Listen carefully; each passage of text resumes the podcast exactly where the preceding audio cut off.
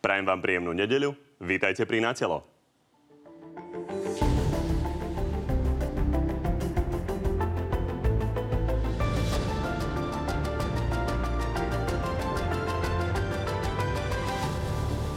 Opozícia sa s koalíciou naťahuje o stále ešte utajený reformný plán. Skinoží 8 miliard eur. Mudrujú, klamstva, holub na streche. Vláda zápasí so silnejúcou epidémiou koronavírusu. Denný počet nakazených už prekročil 500. Tie posledné dni hovoria, že ideme naozaj vytrvalo hore. Predseda parlamentu je pod tlakom otázok aj pre stretnutie so šéfom Penty. Ja mám čisté svedomie a môžem sa pozrieť vám aj takto s týmto dole, čisté svedomie. No a opäť máme pre vás exkluzívny prieskum, tentoraz o dôveryhodnosti politických lídrov. No, obaja než, naši dnešní hostia sa v tom prieskume vyskytujú, takže sa pozrieme aj na ich osobné čísla. Za chvíľu vítam predsedu parlamentu Borisa Kolára. Dobrý deň. Dobrý deň, prajem. A predsedu hlasu Petra Pellegriniho. Takisto dobrý Peknú deň. nedelu vám prajem.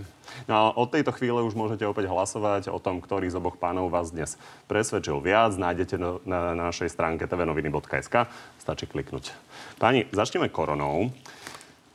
Pán Pellegrini, vy hovoríte, že vláda to nezvláda, že tu máme chaos. Na druhej strane, keď sa pozrieme za hranice, vidíme, že tá situácia je veľmi podobná v ostatných krajinách. V Česku je dokonca násobne horšia.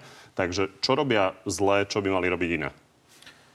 Na úvod mi dovolte povedať, že mm, budem naozaj sa snažiť byť maximálne konštruktívny a nerobiť e, z toho politiku, pretože Mal som tu česť, alebo neviem, či to bola česť, byť na čele a štartovať prvú vlnu e, a boj, boj proti prvej vlne koronavírusu, takže asi môžem o tom niečo povedať, lebo som to zažíval deň a noc. Ale ak by som mal povedať jednu konkrétnu vec, tak si myslím, že je to niečo, e, čo sme pocenili a to je posilnenie pracovníkov regionálnych e, úradov tej hygieny alebo úradov verejného zdravotníctva kde dopredu sme mali odporúčania, aby sme cez leto posilnili brigádnikmi ich počty tak, aby keď nám napríklad v jeden deň príde 200 e, pozitívne infikovaných, vedeli sme okamžite vyhľadať možno do 24 hodín všetky ich kontakty a stiahnuť ich, tak povediať, akoby zo spoločnosti e, mimo obeh. Žiaľ, e, tých kapacít je stále málo, nedošlo k posilneniu a preto už dnes pri 500 denne Žiaľ, tie úrady verejného zdravotníctva nevedia v krátkom čase nájsť všetkých, ktorí prišli do kontaktu a tým pádom sa nám zvyšuje počet nakazených, pretože niekto nevie, že je nakazený a chodí nám 3, 4, 5 dní po ulici, namiesto toho, aby sme ho do 24 hodín a, a, pri nejakým spôsobom našli. Ale to priznali už aj niektorí koaliční kolegovia, takže opäť to nie je z mojej strany kritika politická. Teraz hovorím ako niekto, kto musel takisto reagovať na veci, ktoré sa diali v prvom kole. Nebolo to jednoduché ale teraz v druhom kole opäť e, čelíme niečomu, na čo sa musíme pripraviť a už máme viac vedomostí, ako sme mali predtým. Preto myslím si, že poddimenzované úrady verejného zdravotníctva sú dnes kritické a vyústi to do toho, že namiesto toho, aby sme mali možno 100-200 brigádnikov, ktorí budú hľadať tie kontakty, tak uh, namiesto toho nám teraz rastie počet infikovaných a ľudia si to potom odskáču na prísnejších opatreniach. Pán Kolár, počuli ste tú kritiku a fakt je, že napríklad aj pán Vyskupič, e, župan e, Trnavský, čo je bratranec Igora Matoviča, kritizoval e, to, že sa štát spolahol na to, že opäť budú všetko robiť dobrovoľníci, že tie nedostatočné kapacity naozaj máme. Prečo ich máme nedostatočné?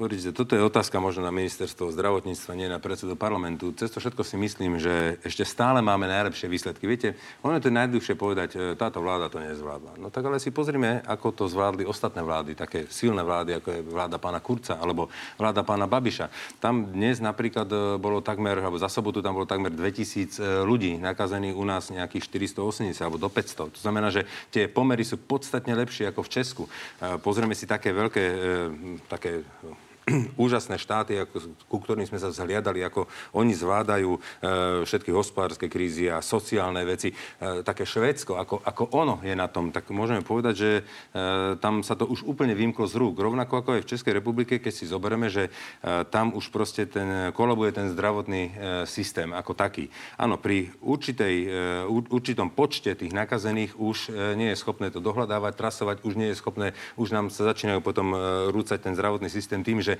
celé tie týmy zdravotníkov e, musia ísť do karantény. A tým pádom nahradí, nahradí ich tým B, byť tým C, no ale tých týmov nemáme 30. E, to znamená, že v určitom množstve už sa to nebude dať e, zvládať tým klasickým spôsobom, ako sme to boli schopní obsiahnuť pri tej prvej vlne. Ja som... Na druhej strane naozaj vás kritizuje vlastný, takže príjmate tú kritiku, že tie kapacity sú nedostatočné?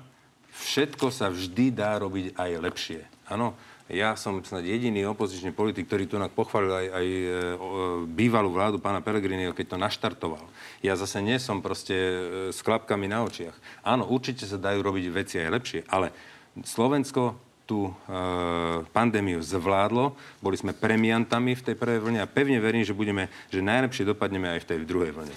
Ak môžem len krátko doplniť, aby to aj tí občania možno vnímali trošku v širšom kontexte. Ak aj možno nemajú obavy o svoje zdravie z titulu covidu, pretože si myslia alebo predpokladajú, že sú v dobrej kondícii a môže to mať u nich ľahší priebeh, ja mám trošku obavy skôr z iného. Ak ste postrehli, napríklad včera bol odstavený centrálny príjem jednej z najväčších nemocníc v Bratislave. To znamená, mám obavy, aby sa kvôli covidu a kvôli nakazeniu lekárov a zdravotníckého personálu nestalo nám iné, že nám ľudia umrú na úplne iné choroby kvôli tomu, že sa nedostanú včas na operačnú sálu alebo nebude im včas na urgentoch poskytnutá tá zdravotná starostlivosť. Čiže prosím, vnímajme toto celkom. A teraz to nehovorím ako kritiku vláde, skôr hodnotím situáciu, aby tí ľudia možno aj tí, ktorí pochybujú o tom, o čom to tu rozprávame a či to je naozaj tak, ako sa to prezentuje v médiách. Viete, že máme takú značnú časť obyvateľstva tak ak už neveria covidu, tak nech dávajú pozor na to, aby sa nám nestalo to, že potom ich blízky alebo aj oni v prípade nejakej dopravnej nehody alebo vážneho onkologického ochorenia alebo inej akutnej príhody nedostanú adekvátnu starostlivosť a nakoniec e, môžu dopadnúť zle. Čiže ja len nabádam všetkých, ktorí nás sledujú, aby to vnímali ako komplex a nie len e, hádali sa medzi sebou dva tábory, či COVID existuje, či COVID neexistuje a či rúška škodia alebo neškodia. To je to najhoršie, čo sa môže spoločnosti. No, mimochodom, keď toto hovoríte, e, Marian Kotleba e, sedel vo 5 minút 12 bez rúška. Je pravda, že minister Mikulec hovoril, že bude pomkínať okresné úrady, aby pokutovali. Takže čo s tým, keď niekto demonstratívne sa rozhodne nenosiť rúško? Nemal, tam, vo, nemal tam vôbec sedieť, podľa mňa dnes a mali ho vykázať zo štúdia. Rovnako som to isté názoru. Pozrite sa, nemôžete nikoho presvedčiť, e, keď raz si myslí, že Zem je plochá, čo s ním spravíte? Keď si raz niekto myslí, že chemtralis existuje, že tu nám niekto praškuje im hlavy, no tak e, asi, asi konkrétne tieto hlavy niektoré boli už zasiahnuté. S tým naozaj nič neurobíte, s tým sa nedá nič urobiť. E, Máme pokuty, ktoré ano. je možné za to dávať. To znamená, že nemôžeme e, naozaj chcieť, aby všetci e, sa pozerali na, nie, na, na niektoré konkrétne veci, javy a situáciu rovnako. To, to, to ja chápem. Cez to všetko si myslím, že politici by mali ísť príkladom. Aj keď zrovna s niečím nesúhlasím, tak mal by ísť príkladom. Je predsa nejaká verejná autorita a keď on sám to porušuje, ako môžeme chcieť od ľudí, aby to dodržiavali? Viete, je to veľmi veľmi nebezpečné. Môžeme si o tom myslieť čokoľvek. Niekto si myslí, že to vôbec neexistuje celý COVID, aj keď vidíte, čo sa deje vo svete. Cez to všetko sú tu ľudia, ktorí si myslia, že to je chrypôčka. No, e, dobre, e, nech si to myslia, cez to všetko by som chcela ja vyzvať tu z tohto miesta, e, aby boli zodpovední, možno už keď si myslia, že im sa nemôže nič stať, tak aby boli zodpovední voči starým rodičom, voči svojim rodičom, voči ostatným ľuďom, s ktorými sa stýkajú, s ktorými sa stretávajú, tak keď už nie kvôli sebe, tak aspoň kvôli ním, aby boli zodpovední. A čo sa týka pána Kotlebu, že odmieto mať tú rúšku, no ja neviem, ja by som osobne, keď e, to spravili v parlamente, tak ja som ich vykázal zo siene. Určite e, je to nekorektné voči ostatným e, poslancom, ale nie voči aj každému človeku, ktorého stretne kdekoľvek uzavretom priestore. Takže ja by som nabádal na zodpovednosť voči hlavne ostatným. Dobre, pani. Jedna vec je vyzývať na zodpovednosť, druhá vec je, že aj štát by teda mal uh, robiť kroky tak, aby uh, tých nakazených bolo menej. Uh, jedna z hlavných zbraní, ktorú teda Igor Matovič tak uh, pomenoval, malo byť uh, dátové sledovanie ľudí, ktorí sa vracajú z červených krajín. Zatiaľ nám to stále nefunguje, napriek tomu, že sa tu celá uh, politická scéna o tom hádala. A navyše my máme ešte ďalší dátový škandál, aktuálny, uh, únik uh, informácií z Národného centra zdravotníckých informácií z aplikácie. Poďme sa pozrieť, čo na to povedal Richard Raši. Pravdepodobne ide o historicky najväčší únik osobných dát občanov Slovenskej republiky. Pán Kolet, toto asi neposilňuje dôveru občanov v štát, že vie zaobchádzať s ich dátami? Je to e, samozrejme veľký prúser, ako sa hovorí. Ale musím povedať, že túto aplikáciu alebo tieto veci zavádzala ešte vláda pána Pellegriniho, nie táto vláda, takže to treba povedať. Treba povedať, že aktuality naozaj písali o tom, že tie dátumy vyzerajú tak, že naozaj tá aplikácia e-zdravie bola spustená za vašej vlády. Poďme sa pozrieť, čo by na to povedal Igor Matovič keď raz spustia aplikáciu, ktorá má dieru a potom príde takýto únik, tak e, pán Pelegrini by sa mal spovedať a mal by tu stáť a mal by si sypať popol na hlavu. No, ospravedlňujem sa občanom, že som zodpovedný už úplne za všetko, čo sa v tejto krajine stalo aj stane, ešte predpokladám, pretože pán premiér e, iného vynika ani nevidí ako mňa a trpí nejakou obsesiou.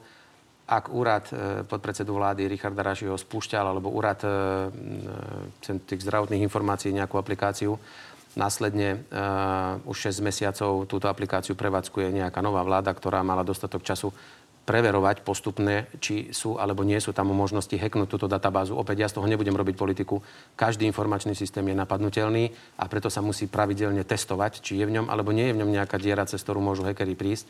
Po druhé, Úplne nie som si istý, či tie dáta reálne aj unikli, alebo nás na to upozornila tá nejaká hackerská organizácia, ktorá upozornila, že je tam možná diera a treba dáta, dávať pozor. Dáta takže nebudú zneužité. Na druhej strane, pán Pelegrini, vy hovoríte, že uh, Igor Matovič vás obvinuje zo mhm. všetkého, ale pán mm-hmm. Raši prišiel prvý s tým, uh, ako uh, to táto vláda vedie no, viete, o 10 A keď, a keď, keď budúci mesiac zase z nejakej aplikácie uniknú dáta, to zasa budem ja za to zodpovedný, alebo niekto si pol roka nerobí prácu, pretože si pamätáte, že pani Remišová prišla s obrovskou kauzou, e, e, neviem, aký gate to nazvala, že odpočúvame celú vládu a dala demontovať zariadenia, ktoré naopak ju mali chrániť. A nie som si istý, či boli namontované naspäť. Takže momentálne ona spôsobila, že naša verejná vládna sieť je ešte deravšia, ako bola a je bez primeranej ochrany. Takže dajme pozor.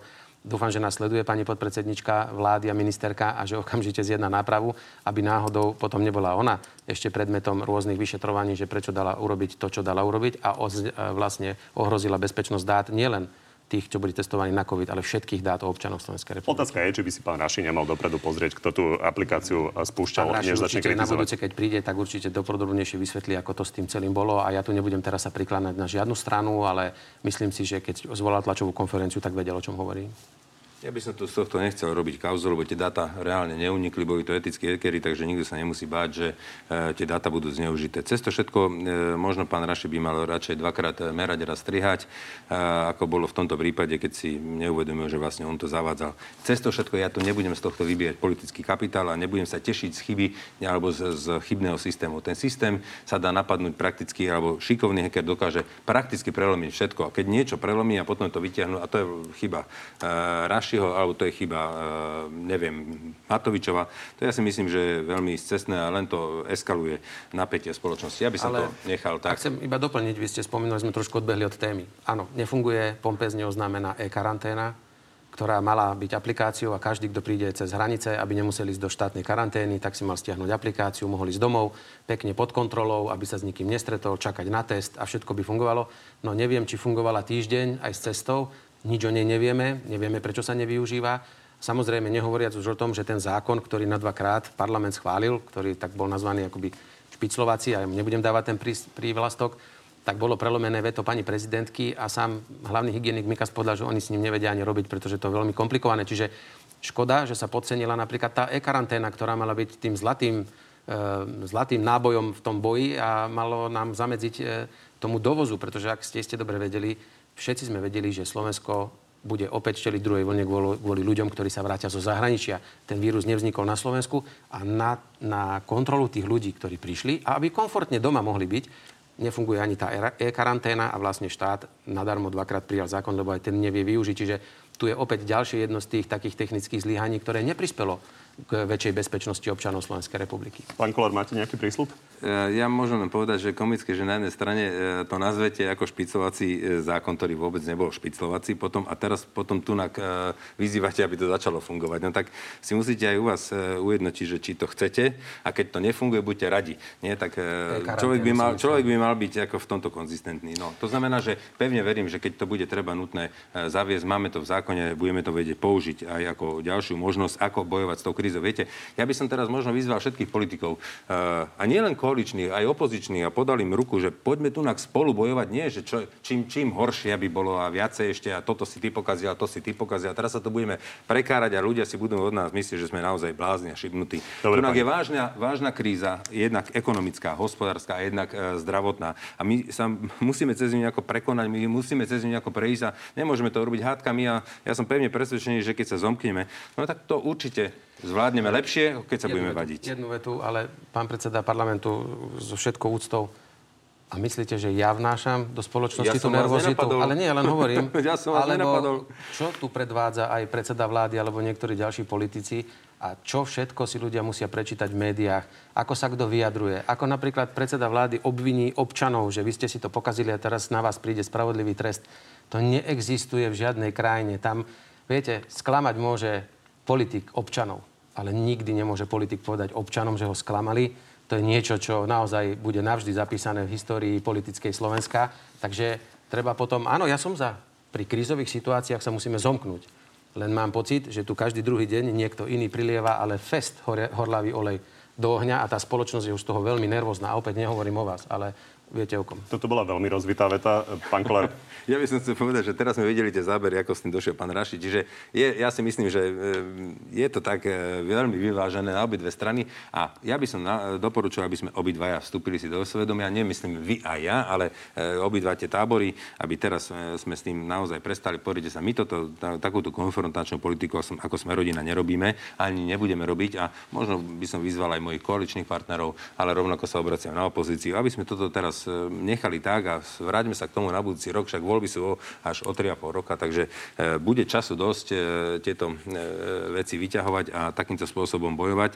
Je nepekne aj na jednu stranu, aj na druhú stranu zneužívať určité veci, ktoré sa stanú napríklad ako pri prelomení týmito etickými hackermi, takže a robiť z toho politikum. Treba to odstrániť. Ja by som skôr týmto chlapcom poďakoval, že sa na to došlo, že sa to dá takto prelomiť. Treba to opraviť, možno aj ich použiť na to, aby nám pomohli ten systém nastaviť tak, aby sa to e, nemohlo zneužívať. Dobre, pani, poďme na tému, ktorá vás bude zamestnávať. Myslím si, že e, dlhé týždne voľba generálneho prokurátora, obaja budete teda rozhodovať o tom spolu s ďalšími poslancami, kto sa tým generálnym prokurátorom stane. stane. E, Koalícia stále nemá kandidáta. Pán Kolár, to stále platí? Stále to platí. My sme sa ako koalícia dohodli na tom, že v tomto prípade budeme mať zelenú kartu. Každá strana sa môže rozhodnúť prospech svojho, ale nevylučujem to, že sa nakoniec uh, tesne pred voľbou dohodneme na nejakom spoločnom a budeme vystupovať spoločne a jednotne. To nevylučujem, ale cez to všetko zatiaľ máme uh, voľnú ruku. Je úplne jasné, že to nebude Da- Daniel Lipšic, ktorý teda oznámil v piatok cez Facebook, že nehodlá kandidovať. E, Kto ale plánuje prísť kandidátom je Rada prokurátorov. Tá sa chystá po vypočutí vybrať spomedzi Jana Šantu, známeho z kauzy Zmenky, Jozefa Čenteša, ktorý bol zvolený za radičovej vlády a Ivan Gašparovič ho nevymenoval. Potom je tam Tomáš Hons, ten aktuálne rieši kauzu napríklad aj Mariana Kotlebu a Šekov, Rastislav Remeta, nový šéf e, prokurátorskej etickej komisie. Pani, e, budete počúvať prokurátorov, dáte na ich názor? Ja si myslím, že musíme počkať na ten definitívny zoznam. Toto je len rada prokurátorov a viem, že právomoc nominovať teda v zmysle nového zákona majú aj iné organizácie. Tak uvidíme, aký bude ten definitívny zoznam. Strana Hlas e, sa rozhodla nepredkladať vlastného, pretože pravdepodobne by sme mu mohli skôr ublížiť e, tým, že by sme ho označili za nejakého kandidáta opozície.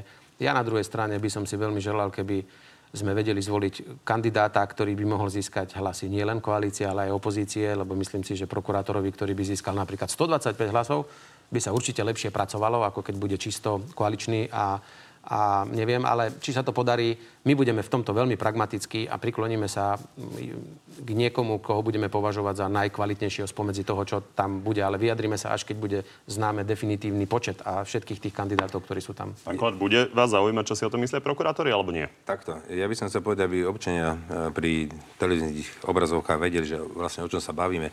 Je vyhlásená voľba, e, teraz je 30 dňová lehota, aby podali e, prihlášky, potom to bude vysieť, životopisy budú vysieť na, na webe, no a potom bude pri, pristúpime k na tzv. hearingu, čiže vypočutí všetkých kandidátov. A tam vlastne až na konci sa ukáže, kto všetko sa prihlásil, kto koho nominoval. My rovnako ako hnutie sme rodina nebudeme e, nominovať žiadneho e, kandidáta, ale budeme si vyberať spomedzi tých, ktorí sa prihlásili a splňajú všetky podmienky. Po vypočutí skutočne my ešte dnes nemáme nikoho konkrétneho vybratého, lebo už sa nám veľakrát stalo, že sme si o niekom mysleli podľa životopisu, že tak toto je výborný človek, keď to boli napríklad e, kandidáti na ústavného, e, ústavný súd. No a keď e, začal odpovedať na tie otázky, tak veľakrát to boli mm, no, úplne pre všetké úcne mimo misu a som si povedal, fú, dobre, že sme sem prišli a že sme si ho vypočuli a nakoniec e, to zhodnotila aj, aj, aj koalícia, aj opozícia, že sa takýto e, kandidát e, nakoniec nedostal. A odpoveď na tú Samozrejme. otázku? Ehm, Otázka bola... Či vás bude zaujímať, čo si myslí Rada prokurátorov? Viete čo, e, samozrejme budeme e, rešpektovať aj vyjadrenie Rady prokurátorov, ale neznamená, že sa budeme len e, touto, e, touto radou... Je tam napríklad pán Šanta. E, to je pre vás e, napríklad priateľné meno? Pán Možná Šanta alternatíva? mňa, pán Šanta je pre mňa priateľné meno. Je pre mňa priateľné rovnako e, pán Žilinka. Je pre mňa priateľné rovnako ďalší prokurátori, ktorí sú tam absolútne, ako ja nemám s tým žiadny problém. Títo ľudia sú, myslím, že úplne v poriadku. Uzavriem uh, to ešte teda Danielom Lipšicom, ktorý síce teda nechce byť generálny prokurátor, ale uh, nehovorí to síce priamo, ale hovorí, že sa uh, nezaujíma teda o manažerskú a administratívnu pozíciu, ale vraj chce toto. Pre mňa sú dôležité konkrétne prípady, konkrétne kauzy. Uh, viac vidím naplnenie v tej prvej línii, v živom práve, No, on nechce priamo povedať, že špeciálnym prokurátorom by chcel byť. Na druhej strane toto, čo vymenúva právo v prvej línii, to by mal robiť špeciálny prokurátor.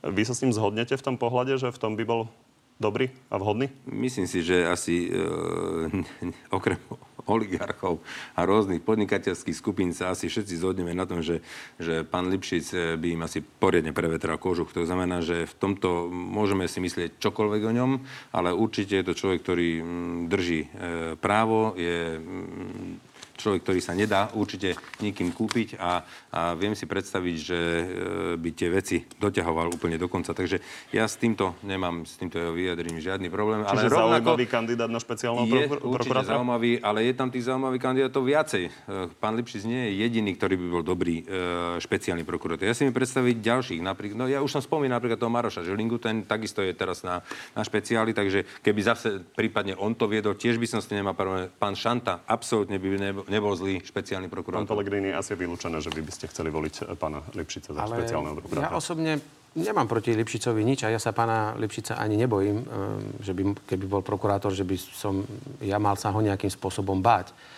Ale nemyslím si, že človek, ktorý bol v minulosti politicky vysoko exponovanou osobou, to je jednoducho profesionálny politik, ktorý sa len naspäť vrátil do, do advokácie, že takýto človek by mal byť či už generálny prokurátor alebo špeciálny prokurátor. To, hoď môže mať kvality, aké chce, jednoducho už sa nezbaví tej etapy života, kedy bol jednoducho vrcholový politik a mal svoje politické názory a patrí, alebo patrí k nejakej konkrétnej politickej strane. Pán Lipšic je šikovný právnik a ja si myslím, ale úplne doslovne, že jemu najlepšie by bolo, keby zostal tam, kde je, a raz bol obhajca, raz, bol, raz by obhajoval e, nevinných, raz by zase obhajoval e, obžalovaných. To, čo mu ide najlepšie, ja si myslím, že keď ho to baví, tak by bolo najlepšie, keby zostal tam a keby na špeciálnu prokuratúru išiel opäť nejaký špičkový prokurátor a nie človek, ktorý má za sebou politickú minulosť. Pán Kolár, e, koalícia ešte musí rozhodnúť o výbere ďalšieho dôležitého mena, to je policajný prezident. Dočasne je tam e, Peter Kovařík, e, poverený vedením tejto inštitúcie. No a Milan Krajniak, podpredseda Sme rodina, o ňom nedávno, ešte predtým, než bol teda uvedený do funkcie, povedal toto. Je to podľa vás dobrý kandidát? Nie.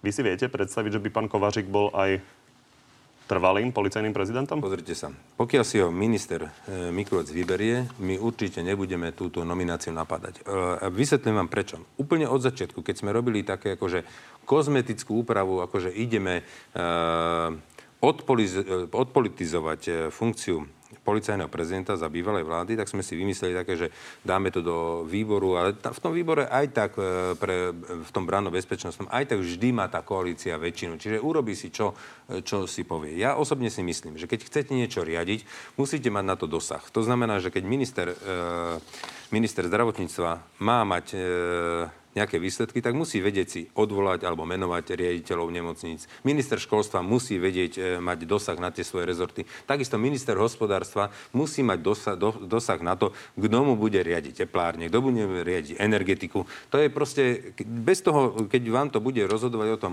možno nejaké NGOčky, alebo vám o tom budú rozhodovať nejaké záujmové skupiny a ja neviem, kto všetko možný. Ja no, sa na to pýtam preto, lebo váš podpredseda povedal, že to nie je dobrý kandidát a pravda je, že vy ako koalícia ste zodpovední za plnenie slubov občanov, sa ako vraciam k tomu a hovorím, že my ako hnutie sme rodina tvrdíme, že Toto je kompetencia pána ministra, akéhokoľvek, v tomto prípade pána ministra Mikulca, a on si má právo rozhodnúť, koho tam chce a ja to budem rešpektovať. Ja si myslím, že takto by to malo byť. A keď sa vymení vláda po nás a bude prípadne pán Pelegrini, tak nech si tam jeho minister dá, koho chce. Tak to musí byť, lebo inak to ne, ministerstvo nebude fungovať. To znamená, že keď pán Mikulec povie, že tam chce tohto, ja nebudem mať výhrady a nebudem do toho uh, skákať. Môžem krátko, pretože... Vy poznáte pána Kovažika? Kovažika vy ste s ním spolupracovali ja na úrade poznám, vlády? pretože robil na úrade vlády. Ja som ho dokonca ešte povýšil až na generálneho riaditeľa sekcie boja proti korupcii a som ho vymenoval aj za tajomníka Bezpečnostnej rady vlády Slovenskej republiky, pretože splňa všetky previerky a tak ďalej. A mňa napríklad aj nesmierne teší, že eh, na mnohých tých postoch, eh, kde sa vyžaduje profesionalita, sú ľudia, s ktorými som dokonca ja mal čest spolupracovať alebo pracovali aj v mojej vláde, lebo minister zahraničných vecí je pán Korčok, náš štátny tajomník. Pani Koliková bola štátna tajomnička počas našej predchádzajúcej vlády.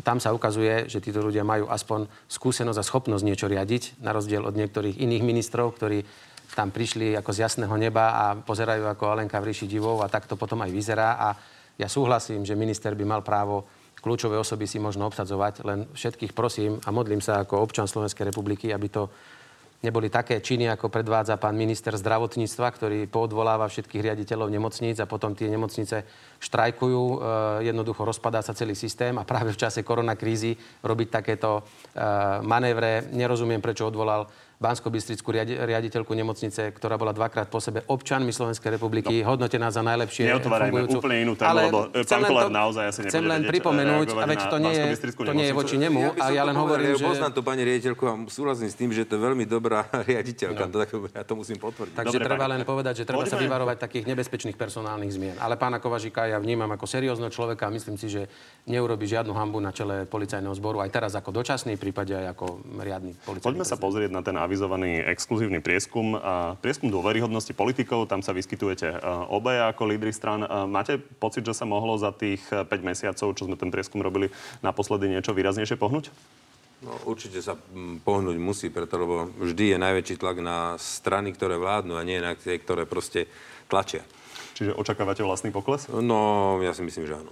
Ja podobne, pretože už niekoľko mesiacov som mimo tých najvyšších ústavných funkcií, takže môže sa stať, že Čiže tým, že človek už nie... lebo nevládnete a pán Kolár pokles, lebo nevládne. ale nie, že vládne, ale, ale väčšinou je aj pravda, treba priznať úprimne, že časť aj tej dôvery častokrát je spôsobená aj tou funkciou a tou frekvenciou, ktorou sa na obraze objavujete, čiže treba to brať naozaj s rešpektom a neviem sám odhadnúť, aké to dnes bude. Poďme sa teda na tie dáta pozrieť. Uh, takže prvá je prezidentka, opäť dôveruje 66% ľudí, nedôveruje 31%, druhý druhý Peter Pellegrini 51% dôvera, s odstupom je tretí Boris Kolár 35%, tesne za ním Richard Sulík 34%, potom Igor Matovič, ktorý má 32%, Veronika Remišová 29%, Robert Fico 21%, Marian Kotlova 17%, Irena Bihariová takisto 17%, nový šéf KDH Milan Majerský, ten má 14%.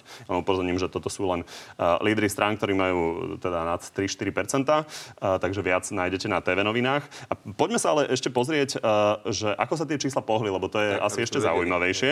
A, takže tuto vidíme, prezidentka si polepšila o 4%, Peter Pellegrini si pohoršil o 4%, Boris Kolár spadol o 11% voči aprílu, Richard Sulik ostal na tých istých číslach, ako mal pred letom, no a najviac spadol Igor Matovič až o 16%. Pán Kolár, čo hovoríte na to vysvedčenie? No tak ja si myslím, že e Môžem reagovať presne tak, ako, ako vždy sa vyjadrujeme k akýmkoľvek percentám alebo týmto prieskumom aj v minulosti. Ono to počas tých 4 rokov takto kolíše. Keby ste robili e, po navýšení dôchodkov alebo po e, teraz, keď sme e, odškodnili tých 150 tisíc žien, ročník 57-63 a robili teraz ten prieskum, tak to zase môže skočiť. To, je, to sú tie vlny, proste tí ľudia veľmi reagujú na aktuálne situáciu, čo sa deje. Keď to budete zbierať no, rovno vtedy, keď taký... mám nejakú kauzu, no tak samozrejme to bude padať. Ale musím Tie povedať... kauzy to ešte nezahrňa, tie dáta ja... sú uh, o niečo staršie. Uh, napríklad Richard Sulik sa nepohol je konzistentný. Dobre, ale musím povedať jednu vec, že viete, čo je veľmi dôležité? Ani nie je tak, že či sa teraz budete hýbať hore, potom zase dole. Dôležité je to v politike, aby ľudia e, vám verili, že keď raz niečo im slúbite, že to dodržíte. A toto proste sa snažíme my už robiť aj ako opoziční politici, ako v hnutí sme rodina 4 no, roky. Keď raz niečo slúbim, tak to dodržím. Menej, takže to bola otázka. E, to je Pán Pellegrini, vaša reakcia? Tak ja nesmierne samozrejme si to vážim a s pokorou tie čísla vnímam, pretože uh, predsa len ešte raz som už v opozícii a, um, a od, vlastne dnes tu sedím posledný krát aj ako podpredseda parlamentu, pretože som sa v rámci dodržania nejakej politickej kultúry a nepísaných zvyklostí rozhodol zdať sa v stredu e, svojho postu. Tu len pripomeniem iba trošku naozaj, aby som možno trochu odľahčil, že hoci som poslanec, ktorý získal najviac hlasov, ktorý tam sedí, viac ako 400 tisíc, a hoci v tejto krajine na mnohých pozíciách vysokých štátnych e, predstaviteľov sa vyjavili rôzne škandály a prešlapy, tak nakoniec vlastne jediný, kto odstupuje z funkcie, som nakoniec ja. Ale ak to má prispieť politickej kultúre, ja to veľmi rád robím. A tieto čísla sú pre mňa naozaj veľmi, veľmi zavezujúce a aj veľkým tlakom na to, aby sa človek správal tak, aby nikdy ich nesklamal aby sa ľudia E, potom za svojho politika nemuseli hambiť, čo žiaľ v mnohých prípadoch dnes tak nie je. Pán Kolár, e, ako sme hovorili, tie čísla ešte neodrážajú tie e, posledné tlaky a kauzy, ktoré boli na vás. Vy ste sa tajne stretli s Jaroslavom Haščákom, no a on povedal denníku N o tom stretnutí toto. Som dospel do štádia, že by som chcel napísať knihu. Knihu o Borisovi Kolárovi? Nie, nie, o ňom ako všeobecne, o tom, ako to funguje na Slovensku. Čo ste mu poradili do tej knihy? Viete, e, pán redaktor, ja by som začal e, s tým, že je veľmi, veľmi zlé. A teraz ste to urobili aj vy a urobil to aj denní gen a je to e, veľmi zavadzajúce a si treba uvedomiť, že vy ako moderátori v takýchto médiách e, ovplyvňujete verejnú mienku e, a robíte tu nadprácu možno aj, aj tejto skupine Penta, keď hovoríte, že sme sa tajne stretli. To je fabulácia a to je absolútne, to je proste zavadzanie občanov. Takže prosím vás pekne. Pán Kolár, nestretli ste sa verejne? Ma, Mám pocit, že stretli sme sa verejne. verejného je tajné. No, tak uh, určite nie. Keby som sa chcel tajne stretnúť s pánom Haščákom, tak sa o tom nikto nedozvie. Zavolal ma na stretnutie môj poslanec Martin Borgula, tam vzadu vidíte ten hotel. Stretol som sa na počas bieleho dňa o 4. po obede. Dobre, Stretol som sa, nechajte ma dohovoriť. Nie, nie, Takže toto je, musím ja ľuďom, to nie, pomenovali? toto ľuďom ja musím povedať. Nechajte ma, toto to je vážna vec, nechajte ma dohovoriť. Stretol som sa za bieleho dňa na verejnom priestranstve tá terasa bola plná ľudí, reštaurácia bola plná ľudí a nestretli sme sa na byte, ale stretli sme na konšpiračnom byte, ale stretli sme sa v reštaurácii hotela. No a môžem vám povedať, o čom ste sa bavili. O tejto knižke samozrejme nepadlo ani slovo. Možno pán Haščák chce písať knihu a možno si ma chcel len pozrieť, ako budeme reagovať, ale moje, môj dôvod strednutia bol jasný. Kvôli tomu... To, K tomu že sa môžeme dostať, len no. nám vysvetlíte, čiže pán Haščák sa vás nič nepýtal? Na knihu sa ma nepýtal nič. A čo sa vás pýtal? Ja som sa jeho pýtal. Ja som sa jeho pýtal, dostal som nejaké odpovede, s ktorými som rozhodne spokojný Čiže on sa nebol. s vami stretol a žiadne otázky nepoložil? Nie, ja som sa pýtal. Ja som sa pýtal, môžem vám povedať, e, keď mi dáte ten priestor, čo, o čom sme sa bavili. Bavili sme sa o tom... Poďme, poďme si to rozobrať, lebo treba povedať, že veľa o tom bolo povedané, tak aby sme sa príliš uh, nezdržovali. Uh, zaujímavé je, že uh, vy ste vysvetľovali, prečo ste sa práve s pánom Haščákom stretli, teda mali to byť články v bulváre, ktorý vlastní spoločnosť Penta. A tu je vaše vysvetlenie, prečo s pánom Haščákom? Nemôžem to ja baviť sa s majiteľom. Keď niekto chce niečo som od, od fanrádia, tak je za mnou a nejde za šéf-redaktorom. Pán Kolár, pokiaľ viem, tak my máme zákon, ktorý dovoluje podnikateľom niečo vlastniť, eh, respektíve podni- eh, podnikať uh, politikom. Zakazuje, dovoluje vlastniť, ale nedovoluje riadiť, čiže reálne podnikať. Čiže vy tu hovoríte úplne explicitne, že vy vlastne riadite fan rádio, čiže Neriadím, porušujete to, to, ten to zákon? Dobre, to dobre viete, že ja ho neriadím. Ja som v tom rádiu nebol hovoríte, niekoľko že rokov. Keď treba niečo riešiť, idú za vami. Prosím vás pekne. Nie, bavíme sa o tejto základnej veci. Že tu na niekoho, niekoho chránia ako, ako nejaký, nejaký e, chránený kvietok a e, nenapíšu o, o ňom ani slovko negatívne. A potom tu máme média Penty, ako je plus jeden deň alebo plus 7 dní, ktoré proste počas 4 rokov, keď sme boli opozícii, do nás sekali. A teraz po, po voľbách idú, jak pili každý deň pomaličky na dennej báze. A ja som sa vedel od neho, od neho jednu jedinú vec. To ako majiteľ Penty, aj keď on neriadi, majiteľ Penty toho, vlast, toho uh, denníka, aj keď on tam nechodí, nevideli si tam určite pána Haščáka uh, zasadať a uh, uh, riadiť plus sedmičku. To rozhodne určite nie, ale Chcel som vedieť, či dal on osobný pokyn, aby proste takýmto hrubým, neomaleným spôsobom išli po sme rodina, po mojich poslancoch, po mne osobne.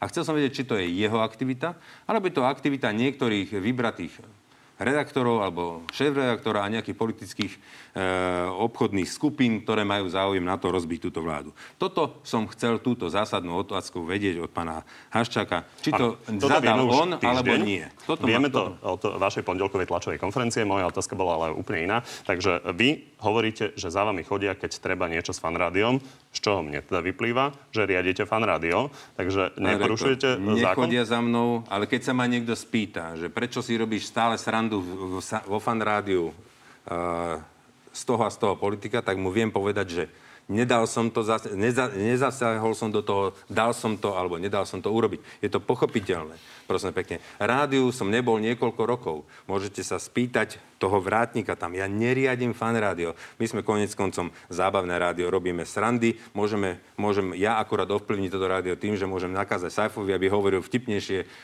vtipy ráno, alebo aby bol menej humorný. To je všetko, čo ja môžem Zaujímavý bonmot. Na druhej strane máte tam aj správy. Uh, máte, Ktoré máme mali ste tam aj pred voľbami, takže... pred voľbami ste mali aj rozhovory s politikmi. Uh, pán Pellegrini, samozrejme môžete reagovať. Ja len pre kontext uvediem, že napríklad napríklad e, tá najznámejšia príhoda, ktorá sa stále hovorí o 400 miliónoch e, vyťahnutých z dôvery a z Penťackej poisťovne, tak pritom bol váš e, dnešný spolupracovník, vtedajší minister Richard Raši.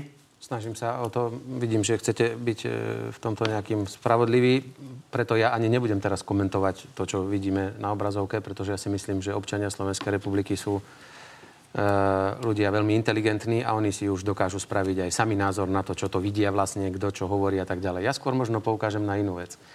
A to je také, viete, trochu aj také úsmevné, pretože ja som bol predsedom vlády dva roky v náročnom období a kedy jednoducho bol ten tlak na výmenu e, smeru a výmenu vlády obrovský a byla do nás opozícia, byli do nás médiá. No nie som si istý, pán redaktor, či som ja niekedy ako predseda vlády na tlačovej konferencii začal vyplakávať, že ten denník mi robí zle, tam tento médium mi robí zle a prečo takto o mne škare dopíšate. Jednoducho som to musel zniesť a buď som sa vedel brániť, alebo som musel sa priznať. Ale jednoducho je veľmi zaujímavé a úsmevné, ako ľudia, ktorým vtedy vyhovoval ten hon na, na vládnu moc a tie neustále nepríjemné články, častokrát nepríjemné, ale nikdy som neskozol k tomu, aby som začal obviňovať médiá, že mi ubližujú a že prečo si dovolujú o mne škare dopísať alebo niečo. Jednoducho som to strpel a musel som sa snažiť verejnosti vysvetliť, či to tak je alebo nie.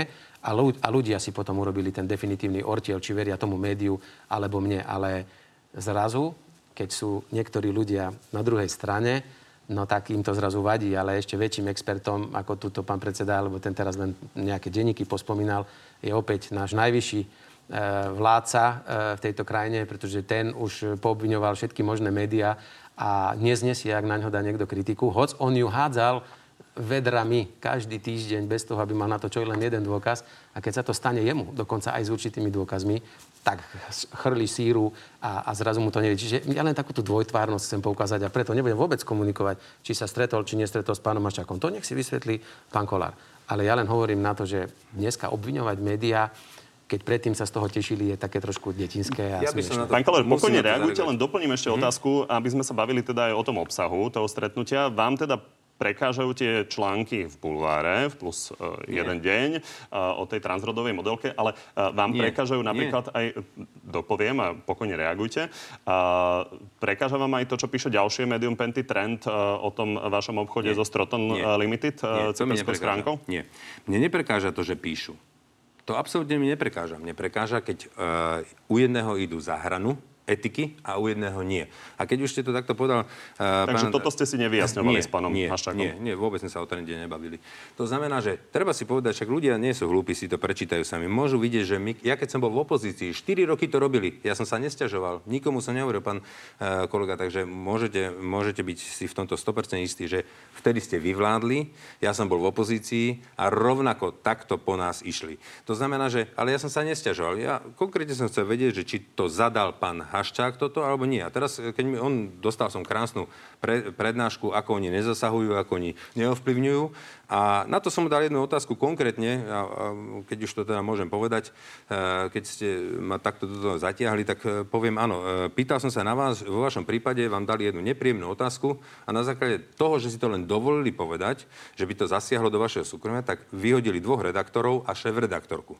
A v mojom prípade nemajú problém zas ísť za etickú hranu, nemajú problém ísť do úplného e, intimného súkromia a všetko to vychrodí von. To znamená, že som chcel vedieť, že či teraz sa merá jedným, jedným metrom. A jediné, čo som od a pána Haščáka... Počkajte, jedného Haščáka, teda jedného, jednu vec, čo som od pána Haščáka chcel, aby sa meralo v tých denníkoch jedným metrom. Mne to nevadí, že rozprávajú o strotone. Mne to nevadí, že vyťahnú nejakú Paris. Mne to vôbec neprekáža. Mne len prekáža, keď niekde robia nadpracu a niekoho chránia ako, ako kvetinku. To znamená, že e, toto mi vadí. A teraz ja nejdem napadať pána e, Pellegrino, len hovorím, že pokiaľ by merali jedným metrom, v živote sa ho nejdem na toto opýtať. Pán Kolár, prečo vyhodili dvoch redaktorov? kvôli nejaké otázky alebo niečo. Tak mne napísala potom tá pani šéf-redaktorka, písala mi, že aká je tam cenzúra. Tak e, aby som sa nespýtal. Samozrejme, ma to zaujímalo. Určite nie je správne, keď sa na verejnosť vynášajú súkromné komunikácie, ktoré nemajú súvis absolútne ani s prácou, ani s funkciou, ktorú dotyčný zastáva. My sme to odsudzovali aj vtedy, keď vyšli na povrch nejaké súkromné mm, komunikácie, či už aj našich niektorých predstaviteľov, a v tomto prípade si takisto nemyslím, že je, je úplne na mieste zverejňovať komunikáciu súkromnú, ktorá naozaj patrí do súkromia politika, pokiaľ naozaj nezasahuje do jeho práce. Tak v tomto prípade ja nikdy nebudem súhlasiť s tým, a v civilizovanom svete sa to ani nedeje a to je úplne legitimné. Toto že... je jediné, čo som si bol... Uh, Čiže vyhodili boli vám nie, dvom, nie, určite, redaktorov? Nie, určite nie. Ja o tom ani nemám žiadnu vedomosť. to popiera. No tak ja nemám o tom žiadnu vedomosť. pána Pellegriniho. Ja to, pán Pellegrini je v poriadku. V poriadku nie je tá redakcia. Poďme ďalej. Poďme sa pozrieť uh, na to, že nielen teda táto vláda a jej nominanti sú pod tlakom, ale teda aj nominanti tej bývalej vlády. Konkrétne uh, váš šéf colníkov, pán Ľudovít Mako, je vo väzbe a policia podozrieva zo spolupráce s mafiánskou skupinou Taká Kováčovcov. No, pán Pellegrini, e, ja si pamätám, ako opozícia naozaj podávala trestné oznámenia, ako sa riešil majetok e, pána Makova, že je príliš veľký. A faktom je, že výsledok toho prešetrovania bol vždy, že sa nič nedieje. No opäť, ja takisto môžem e, tú zodpovednosť mať len za niektoré obdobie, kde som mal reálne možnosť v tom niečo spraviť a naozaj asi si pamätáte, Vy že... ste boli vo vysokých ústavných Áno, funkciách ale stále. vtedy si robíte svoju prácu a keď ste podpredseda vlády pre informatizáciu, nemáte nič ani s policiou, ani s ničím tak to zase, aby sme boli tiež fér.